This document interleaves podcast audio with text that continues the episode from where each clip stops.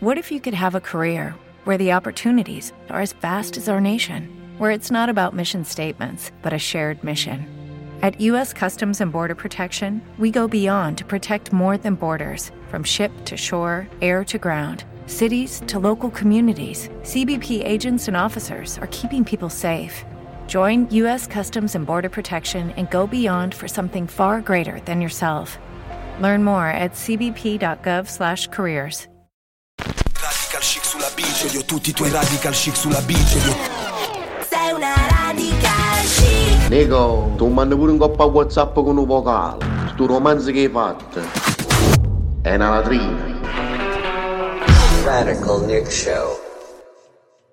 Buonasera, buonasera a tutti, bentornati a una nuova puntata di Radical Nick, un nuovo lunedì insieme sulle frequenze virtuali di radio Bra on the Rocks, puntata ricchissima, chi segue eh, i, i miei social eh, insomma, può, può già aver intuito qualcosa, è stata una settimana eh, la scorsa molto, molto ricca, molto piacevole per me, ma insomma andremo a approfondire tutto a tempo debito, adesso come tradizione da queste parti andiamo a iniziare con un po' di buona musica. Nico, E rieccoci, rieccoci ancora sulle nostre frequenze virtuali, siamo ancora qui per un lunedì insieme ed è per me un grande, grande piacere eh, avere qui ai nostri microfoni un autore che, che stimo, che ho avuto il piacere eh, di, di presentare la settimana scorsa a Kuhn, sto parlando dell'autore di Autofiction uscito per Fandango ed è Jacopo Barison, benvenuto Jacopo. Ciao, ciao a tutte e a tutti. Come stai innanzitutto? Spero bene.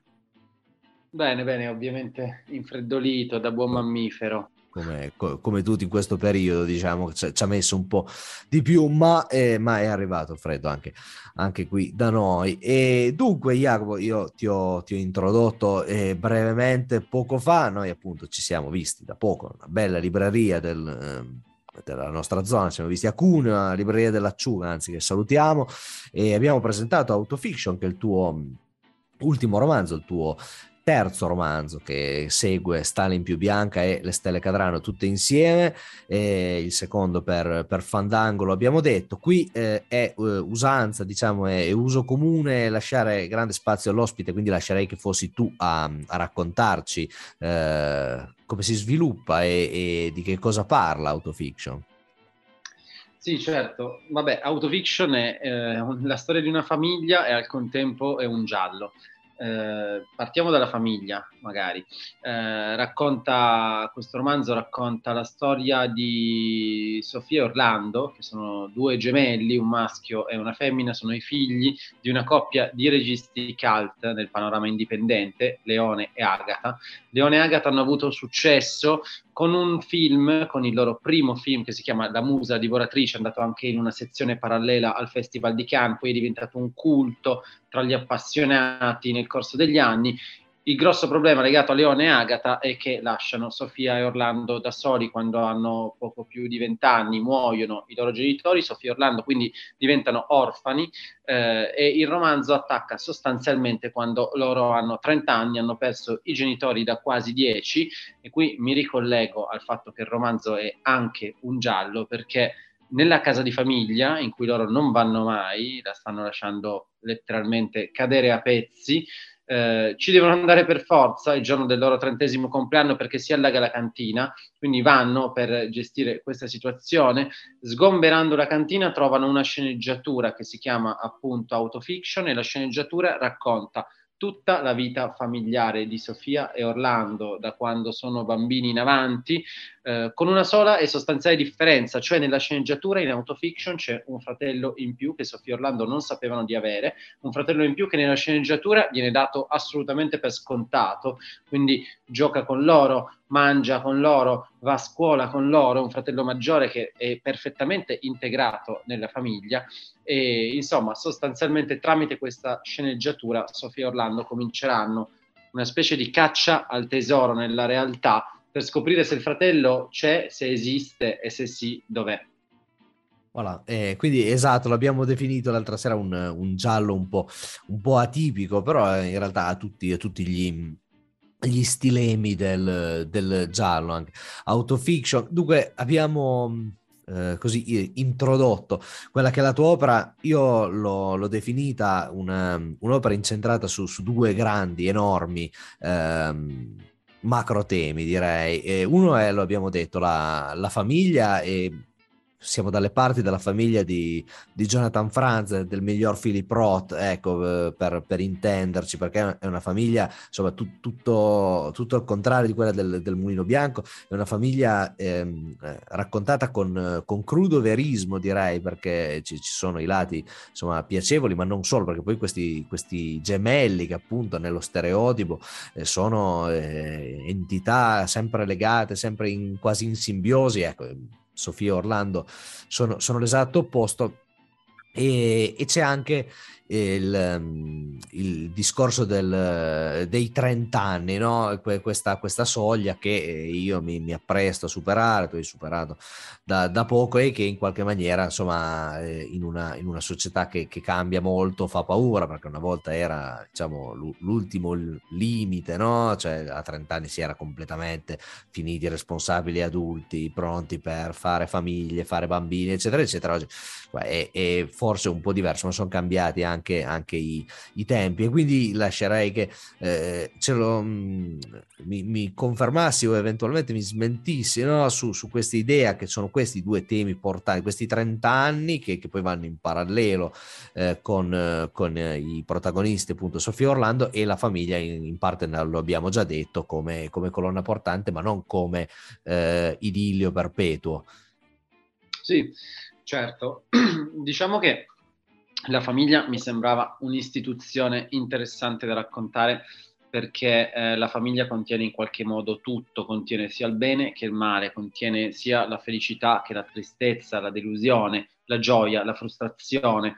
Penso che la famiglia sia appunto così interessante proprio per il fatto che all'interno di essa siamo scoperti come mai eh, in nessun altro campo ecco, della nostra vita, siamo nudi, eh, ci confrontiamo con gli altri membri della famiglia appunto in un modo assolutamente inedito rispetto a, a, qualsiasi altra situazione ci veda coinvolti in altre sfere della vita. Quindi hai ragione tu, cioè, hai citato la famiglia del Mulino Bianco che per antonomasia è diventata, eh, partendo da uno spot, da una serie di spot, eh, l'ideale inesistente della famiglia felice per eccellenza. Ecco, al di là del fatto che la famiglia Mulino Bianco è diventato quasi una frase fatta, dire che non esiste, ma in realtà è appunto una constatazione assolutamente veritiera, non esiste la famiglia del Mulino Bianco e poi probabilmente non erano così felici neanche quelli dello spot, ecco, dicevamo l'altro giorno a Cuneo che spente le telecamere chissà cosa faceva la famiglia del Mulino Bianco, chissà quali oscurità nascondeva. Ecco, eh, all'interno di un romanzo mi sembrava appunto interessante raccontare la famiglia come istituzione attraverso quattro membri più uno, forse, eh, perché eh, appunto no, la, la famiglia può essere fra le altre cose anche felice, non può essere felice e basta, ecco. Eh, eventualmente può essere felice e poi tutta una serie di, di, di altre cose, di altri stati d'animo e, ehm, ed è normale che sia così, ecco. E quindi appunto essendo un contenitore del tutto eh, mi sembrava perfetta per far parte del mio romanzo e poi beh, i 30 anni qui la giustificazione in realtà è molto semplice e poco filosofica, nel senso che eh, i personaggi dei miei romanzi invecchiano con me. Uh, in Stalin più bianca raccontavo un ragazzino, un post-adolescente, un tardo adolescente, io avevo appena superato quell'età quando avevo cominciato a scrivere il romanzo, Le stelle cadranno tutte insieme raccontava proprio la terra di mezzo fra i 20 e i 30 anni, che era quella che ho vissuto io mentre stavo scrivendo quel romanzo. Adesso i miei protagonisti cominciano uh, il romanzo con un compleanno, col compleanno dei loro 30 anni, con questo fatidico traguardo, questa linea rossa, appunto, come l'hai definita eh, tu durante la nostra presentazione fisica del libro. Ehm, ed era esattamente l'età che avevo io quando ho cominciato a scrivere il romanzo, 30 anni. Io ricordo perfettamente che ero su un treno, su un freccia rossa per Treviso, eh, sedile eh, poltrona, non so, chiamiamola come ci pare, eh, lato finestrino, ho preso il MacBook, l'ho aperto, io non lo faccio mai, io scrivo sempre solo a casa, invece eh, su un treno per Treviso ho aperto il MacBook e ho cominciato a scrivere le prime righe di autofiction e avevo appunto 30 anni, sostanzialmente un modo, eh, esattamente come tutti i temi che, che fanno parte dei miei romanzi, fra cui anche la famiglia, appunto, è un modo per me di scrivere de, de, di qualcosa, un modo per capire meglio quella cosa o quelle cose, ecco. E in questo caso scrivere dei 30 anni è un modo anche per me per provare a capire che cosa mi sta succedendo, che cosa mi è appena successo e metterlo su carta ha veramente qualcosa, secondo me, di, di, di non so se di psicanalitico, ma di sicuro di analitico, ecco e io non posso che, che condividere, oltretutto qui è fatto con, con, grande, grande perizia, insomma io non posso che consigliare a, a tutti gli ascoltatori di, di, leggerlo e ci troverete veramente una, una grande dedizione nella, nella, descrizione di questa famiglia che è, è estremamente reale, cioè sono dinamiche che, che tutti eh, bene o male conoscono, hanno visto, hanno vissuto in prima persona almeno, almeno una, una, volta e anche chi si appresta a compiere o ha già compiuto i, i 30 anni, anche questo devo dire, eh, ci, ci, si ritrova, ci si ritrova molto. Bene, dunque, adesso noi andiamo a sentire un altro po' di musica, ma è uno stacco breve, rimanete connessi, rimanete qui sulle frequenze virtuali di Radio Brown The Rocks, ci sentiamo ancora tra pochissimo in compagnia mia e di Jacopo Barzò. Nego! E rieccoci, rieccoci ancora insieme al nostro ospite, ci siamo lasciati poc'anzi, eh, Jacopo ti ringraziamo per essere ancora, ancora con noi, dunque stavamo eh, parlando appunto di, di autofiction, lo diciamo per chi si fosse eh, connesso e messo all'ascolto in, in questi momenti. Eh, abbiamo detto due macro temi, ma una capacità eh, grandissima, almeno a, a, mio giudizio, di cogliere eh, un altro elemento molto importante e cioè la contemporaneità, perché i tuoi personaggi sono, eh, fanno i social media manager oppure eh, mangiano in, ehm, in, ristoranti bio, etnici, eh, hanno affitti eh, da paura in una metropoli che insomma eh, non, non, viene mai citata, ma possiamo immaginare sia, sia Milano, eh, ci, ci, sono i monopattini dappertutto, non si trova parcheggio, la vita è frenetica, una capacità non indifferente di, appunto, di, di catturare la contemporaneità che è una cosa in un mondo che cambia alla velocità a cui cambia il nostro, eh, veramente, veramente eh, difficile. Quindi ti chiederei co- come è stato, cioè eh, adesso al netto delle, a me le, non, non, piacciono mai le, le etichette, no? adesso si parla di instant book o queste cose qua, che, che, però forse sono più circostanziate a, a degli eventi eh, precisi. Questo invece è un romanzo che inquadra eh, un'epoca generale, cioè un'epoca, diciamo, possiamo definirla una, una genera- l'arco di una generazione a, a, grandi linee, ma è quella che è la nostra contemporaneità e che eh, descriveremo tra, non so, 10 o 15 anni, eh, riferendoci a questo periodo specifico. Ecco, quindi volevo chiederti come è stato scrivere un romanzo veramente intriso di, di contemporaneo.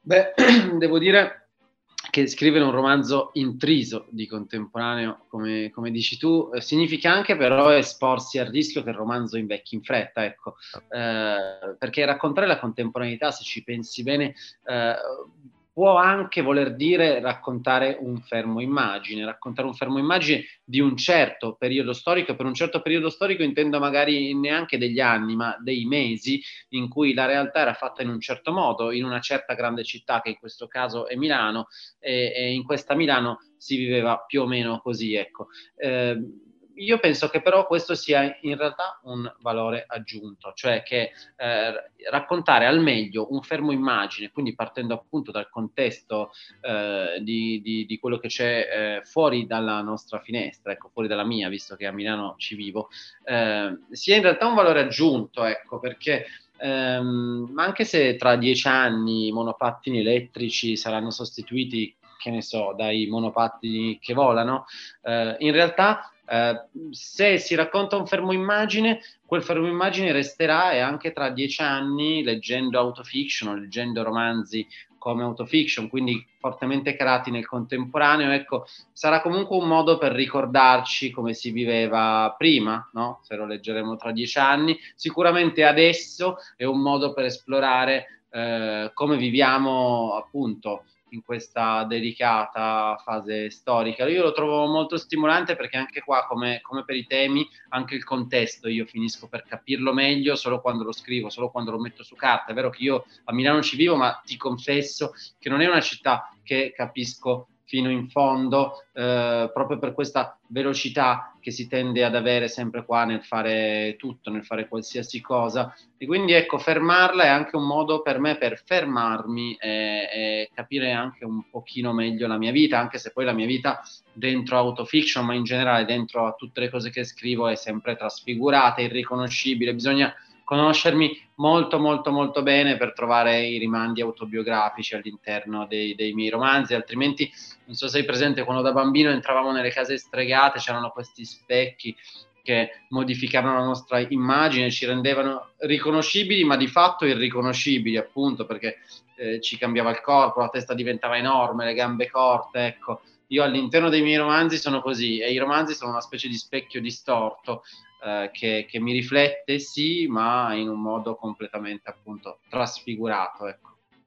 E questo è, è l'altra grande parte mo- molto difficile per un autore, o quantomeno per un autore che vuole mettere appunto una, una serie di riferimenti senza entrare in quella che, che poi altri che invece hanno preso una, una strada diversa, penso a a, o a Elbeck per certe cose, hanno, hanno scelto mettendosi proprio in, in, prima, in primissima persona. C'è un'altra cosa che mi ha affascinato molto in, in autofiction, perché lo abbiamo, lo abbiamo detto poc'anzi, due dei personaggi, tra virgolette, secondari ma fondamentali, nel senso che non sono Sofia Orlando, ma sono i loro genitori che tornano a più e più riprese e sono protagonisti se non del romanzo ma di molte. Every day we rise, challenging ourselves to work for what we believe in. At US Border Patrol, protecting our borders is more than a job. It's a calling. Agents answer the call, working together to keep our country and communities safe.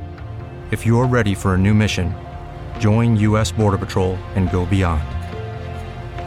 Learn more at cbp.gov/careers. What if you could have a career where the opportunities are as vast as our nation, where it's not about mission statements, but a shared mission? At U.S. Customs and Border Protection, we go beyond to protect more than borders, from ship to shore, air to ground cities to local communities, CBP agents and officers are keeping people safe. Join U.S. Customs and Border Protection and go beyond for something far greater than yourself. Learn more at cbp.gov/careers. di molte scene, di molti passaggi cruciali sono registi, sono registi, registi underground, io ci ho trovato molto cinema, lo dicevamo anche l'altra sera, di quello che mi piace molto, ci ho trovato molto Davide Manuli, ci ho trovato Vincent Gallo, eh, ci, ho, ci, ho, trovato insomma il, il, il, vero, il, il, vero underground, quello che a me affascina sempre molto, quello di Cipriano Maresco, ecco per intenderci, quello una volta si trovava su Cinico TV addirittura. E, e quindi volevo chiederti eh, qual è il tuo rapporto col cinema, al di là che eh, insomma si evince che sei, sei sei un cultore, credo, almeno perché anche qui le, le scene e le parti dove, dove, si parla di lavorazione cinematografica eh, sono, sono molto credibili, molto realistiche.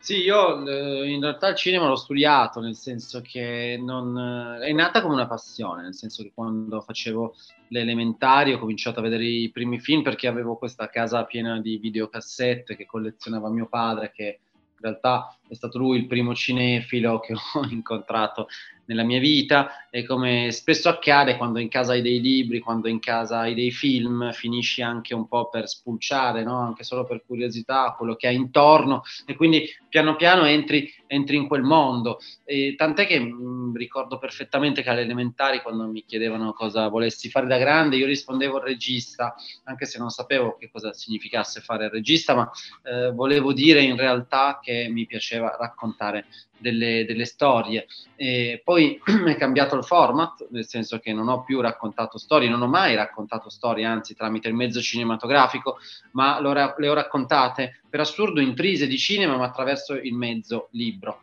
ecco, attraverso la scrittura eh, la scrittura che inizia e finisce appunto all'interno di un romanzo, quindi non attraverso sceneggiature che poi diventeranno forse dei film. E, però è anche vero che questo devo confessarlo, io il cinema l'ho studiato appunto perché all'università ho fatto il DAMS cinema, quindi eh, a livello teorico so un sacco di cose sul cinema, a livello pratico non ho mai imparato a fare nulla perché non ce l'hanno insegnato e non è né una colpa né eh, un merito, semplicemente il DAMS Cinema è fatto così, ti insegna la teoria, io quindi so tutto a livello teorico della storia del cinema, ma non so fare nulla di pratico, ma queste conoscenze in qualche modo le dovevo far fruttare, no?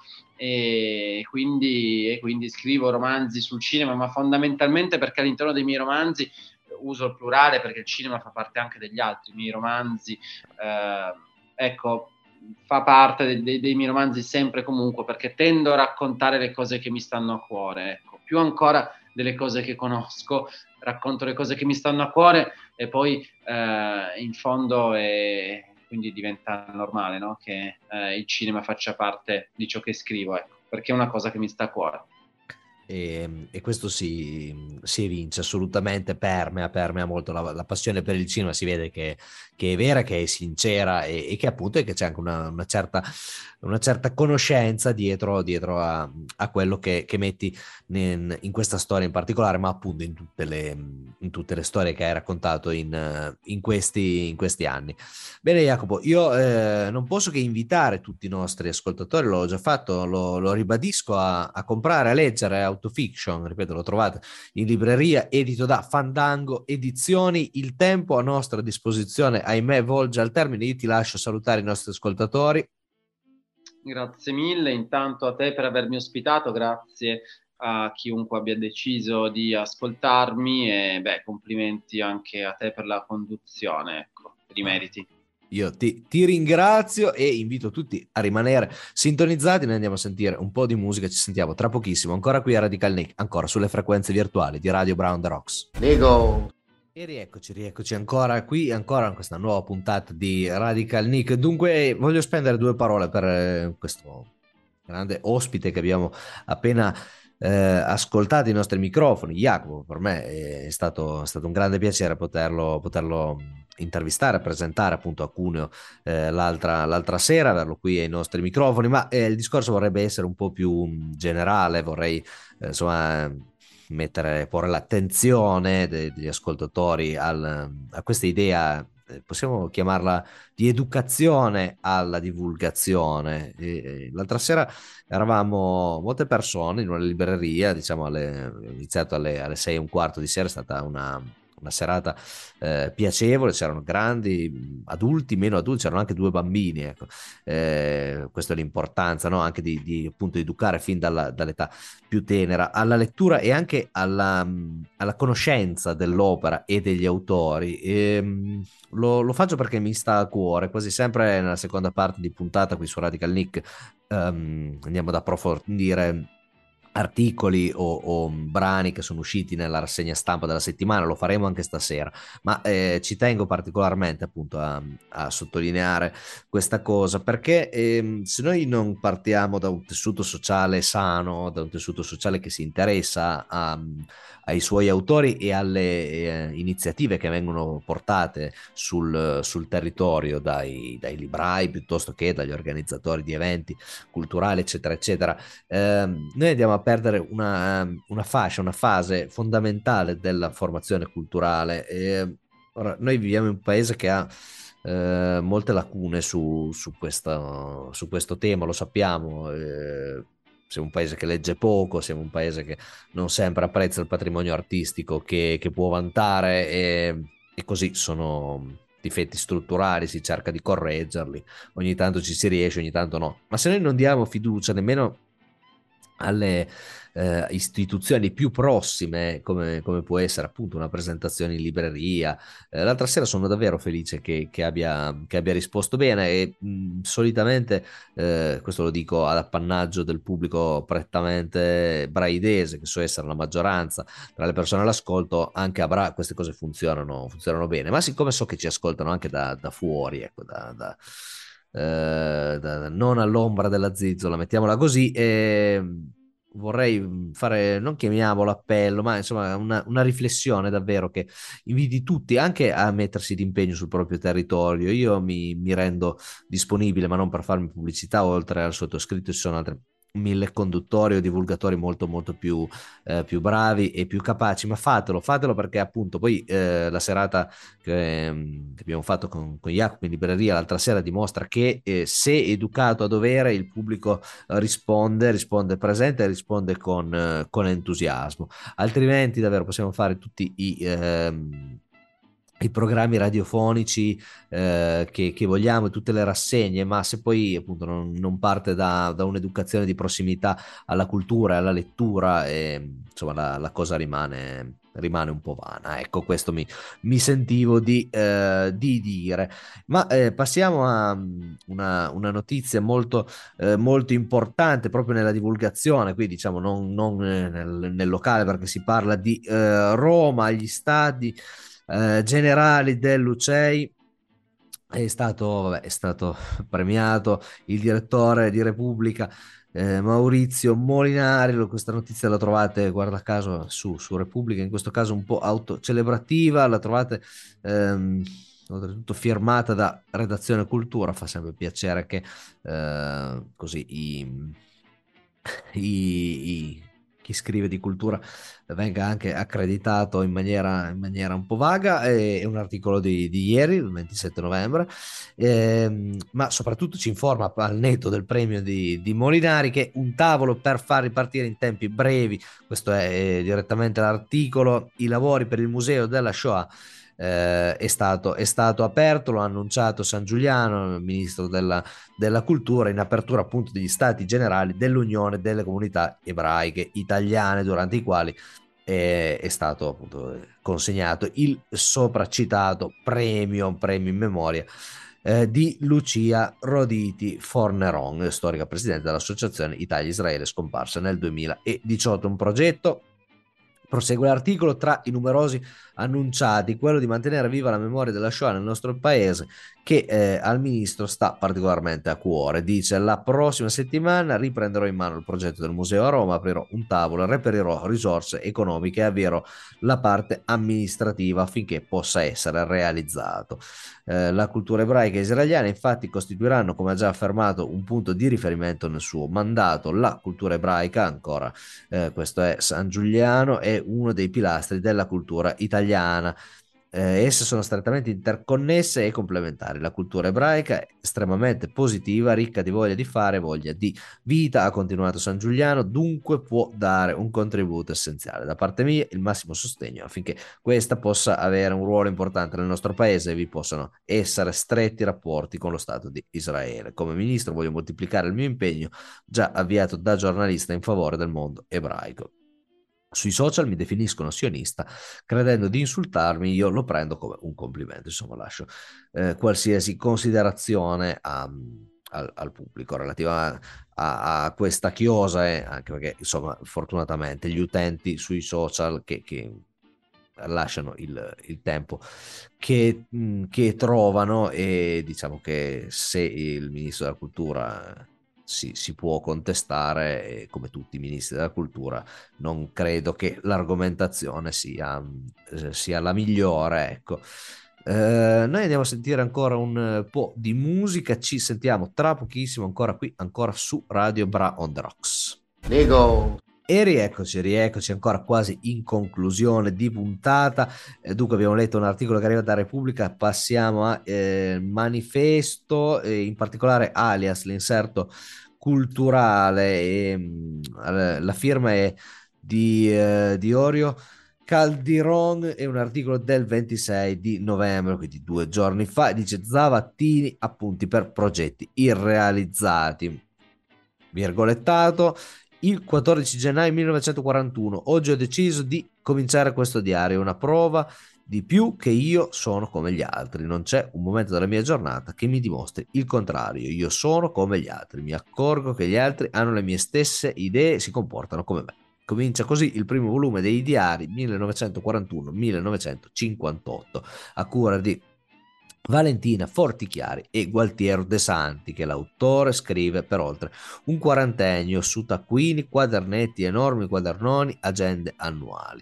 Se la sua attività letteraria è sempre stata ricondotta a una sorta di perpetuo autobiografismo, un vero e proprio diario non lo ha mai fatto ed è per questo che sente il bisogno di leggere i diari e le memorie di scrittori e artisti famosi, di giornal di Jules Renard, l'autobiografia di Giorgio De Chirico, La vita di Benvenuto, Cellini, i diari di Catherine Mansfield e di Eugène, eh, eh, di Eugène Delacroix de, e ancora di altri. Insomma, li trovate tutti. C'è un elenco abbastanza lungo nelle note dei primi anni 40, disseminate nelle varie riviste, affiorano già gli aspetti più propositivi della riflessione zavattiniana, cui, eh, in cui è esplicito il profondo mutamento destinato a esplodere nella rivoluzione neorealista che sorgerà a ridosso della guerra. Il terremoto in atto gli sembra passare attraverso la riappropriazione del fantastico nel quotidiano dell'originario al di là del romanzesco, della durata contro il montaggio. Auspica, e qui un altro virgolettato, il film dell'uomo che dorme, il film dell'uomo che litiga. Si augura di poter tornare all'uomo come essere tutto spettacolo. Ripropone la contemplazione del nostro simile nelle sue azioni. Elementari sono espressioni che ritornano a più riprese, con variazioni e sviluppi, sfumature diverse e correlazioni eh, ancora correzioni di tiro in un gran numero di interventi dove si viene precisando l'immagine di un cinema in grado di farsi raccontatore di noi stessi, ma di tutto questo non si parla nel diario, dove prevale invece il senso di insoddisfazione per i risultati diseguali, più deludenti che esaltanti della ventina di film di cui nello stesso periodo scrive il soggetto e collabora alla sceneggiatura. Soltanto che il rapporto privilegiato con Vittorio De Sica, che fra tensioni irrisolte e conflitti incomponibili ha sempre vissuto come coautore a pieno titolo, premia la sua intensa operosità di scrittore di cinema, con Shusha, Ladri di biciclette, Miracolo a Milano, Umberto D, i grandi film della stagione neorealista che Zavattini ha seguito nelle varie fasi fino al montaggio. Coacervo di temi, personaggi, azioni, progetti, ricordi, Cronaca personale e storia italiana, il diario si anima di un ritmo nuovo e incandescente quando prendono il via i progetti di Italia Domanda, un settimanale fatto tutto di domande dei lettori della lotteria dell'arte che diventa poi la lotteria della letteratura, con l'obiettivo che nelle case di ogni italiano ci siano i 20 fo- libri fondamentali. Zavattini incontra una dietro l'altro tutte le personalità della cultura, scrittori e artisti, che in, un, in una inesausta attività di coinvolgimento di cui si parla per parecchi mesi con appuntamenti quotidiani e complessi tentativi di allargare il gruppo dei promotori. Nel frattempo si sono venuti moltiplicando i soggetti personali a cui tiene di più, che spesso restano irrealizzati da tu Maggiorani, la storia di Lamberto Maggiorani, l'operaio della Breda scelto come protagonista di ladri di biciclette, a Vincent Van Gogh, appassionata rievocazione del rapporto tra Van e il fratello Theo per il quale va in Olanda, Belgio, Francia, ripercorrendo tutto l'itinerario del grande artista che negli anni 30 gli ha fatto eh, scoprire la pittura ma il progetto più significativo e, travaglia- travagliato è quello di Italia Mia, a cui comincia a pensare mentre sta lavorando alla sceneggiatura di Umberto D. E il mitico film senza copione, che si crea di volta in volta per mezzo dei nostri orecchi e dei nostri occhi, a contatto diretto con la realtà. Il film che nasce sul posto andando in giro per l'Italia. Se ne appassiona subito De Sica che lo vuole fare ad ogni costo e suscita poi l'entusiasmo di Roberto Rosselli. Nessun tentativo però Va in porto, nonostante il ritmo vorticoso degli incontri e dei viaggi, le pagine più belle del volume sono quelle dedicate al rapporto con la madre e con la moglie Olga e con i figli Milli, Arturo e Marco. Ai ricordi di Luzzara eh, e del Po dalle passeggiate per il quartiere romano in cui abita. Ancora un bel virgolettato, via Merici alla sera dopo cena con la luna in fondo, è sempre grossa. E questo è insomma una, un bello spaccato di un grande artista italiano, troppo, trovo ancora troppo eh, poco eh, valorizzato poco conosciuto, lo trovate, costa 23 euro, quindi non dice, ahimè, eh, o forse l'ha citato poc'anzi, sì, l'editore sono 300 perdonatemi, 636 pagine, quindi anche un bel, un bel tomone e quindi io non posso che ancora una volta consigliarvi anche in questo caso eh, la lettura ecco l'ho, l'ho pubblicato eh, guarda caso la nave di Teseo che insomma su, su, queste, su queste opere è sempre molto molto attenta e rapida nel, nel metterci le mani da, da grande casa editrice quale è eh, con questo ennesimo consiglio, che, che, vuole essere un'esortazione in qualche modo ancora alla lettura, io vi saluto perché questa puntata è terminata. Noi, come sempre, ci sentiamo lunedì prossimo ancora per una puntata di Radical Nick, ancora sulle frequenze virtuali di Radio Brown The Rocks. Radical chic sulla beach Odio tutti i tuoi radical chic sulla beach Odio Sei una radical chic Nico, tu mandi pure un coppa Whatsapp con un vocale. Sto romanzo che hai fatto. È una latrina. Radical Nick Show. Lucky Land Casino asking people what's the weirdest place you've gotten lucky? Lucky? In line at the deli, I guess? Aha, in my dentist's office. More than once, actually. Do I have to say? Yes, you do. In the car before my kids' PTA meeting. Really? Yes. Excuse me, what's the weirdest place you've gotten lucky? I never win and tell. Well, there you have it. You can get lucky anywhere playing at LuckyLandSlots.com. Play for free right now. Are you feeling lucky? No purchase necessary. Void where prohibited by law. 18 plus. Terms and conditions apply. See website for details.